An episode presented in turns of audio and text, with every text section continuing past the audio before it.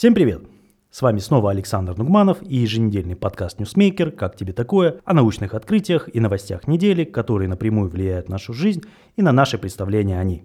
Итак, сегодня о том, как все-таки наши разговоры влияют на младенцев, судьбе затонувшего «Титаника», воздействии грибов на дальтоников и о большом космическом взрыве.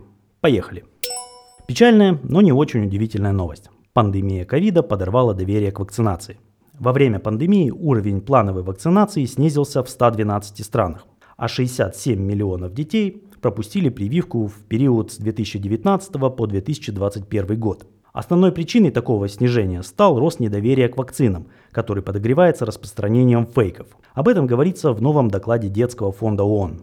Исполнительный директор ЮНИСЕФ Кэтрин Рассел заявила, что эти данные тревожны, поскольку отказ от вакцинации может привести к новой волне смертей от предотвратимых заболеваний, таких как корь и дифтерия, особенно среди детей. В 52 из 55 исследованных стран общественное понимание важности детской вакцинации снизилось. ЮНИСЕФ подчеркивает, что иммунизация остается одним из величайших достижений человечества, и снижение уровня вакцинации может привести к возвращению искорененных ранее болезней. Зря мы шутили про вышки 5G.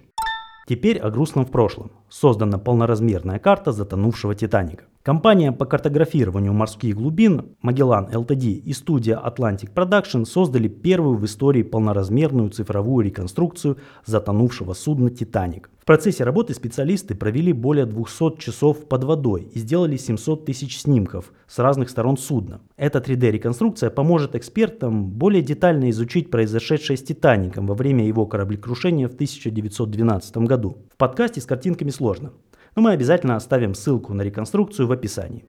Не все галлюциногенные грибы одинаково вредны. Некоторые помогают дальтоникам видеть правильные цвета. Американские ученые Неврологического института и Университета Алабамы сообщили о случае восстановления цветового зрения у мужчины с дальтонизмом после употребления псилоцибиновых или попросту галлюциногенных грибов. Ранее подобные эффекты уже озвучивались в вопросах о психоактивных веществах. Наблюдения изложены в журнале Drug Science Policy and Law. Мужчина ранее принимал различные психоактивные вещества, включая грибы, ЛСД и другое. И уже несколько раз замечал временное улучшение своего цветового зрения. Но теперь улучшение было подтверждено тестом Ишихары, который показал нормальные результаты через сутки после употребления грибов. Эффект сохранялся на протяжении 4 месяцев. Ученые объясняют, что такой эффект возникает из-за воздействия псилоцибина на различные компоненты зрительного восприятия, включая оптический аппарат глаза и корковые центры мозга, что может вызывать различные визуальные эффекты. И снова про мозг. Общение с младенцами влияет на формирование мозга. Исследование специалистов Университета Восточной Англии показало, что количество взрослой речи, с которой сталкиваются дети, связано с концентрацией миелина в мозге. Это вещество окружает нервы и помогает сигналам передаваться более эффективно. Ученые записали разговоры с 87 детьми в возрасте около 6 месяцев и с 76 детьми в возрасте около 30 месяцев. МРТ показала, что у детей, с которыми больше разговаривали взрослые, концентрация миелина в возрасте 30 месяцев была выше, чем обычно. У шестимесячных младенцев диагностика показала обратный. Частые разговоры сокращали количество вещества.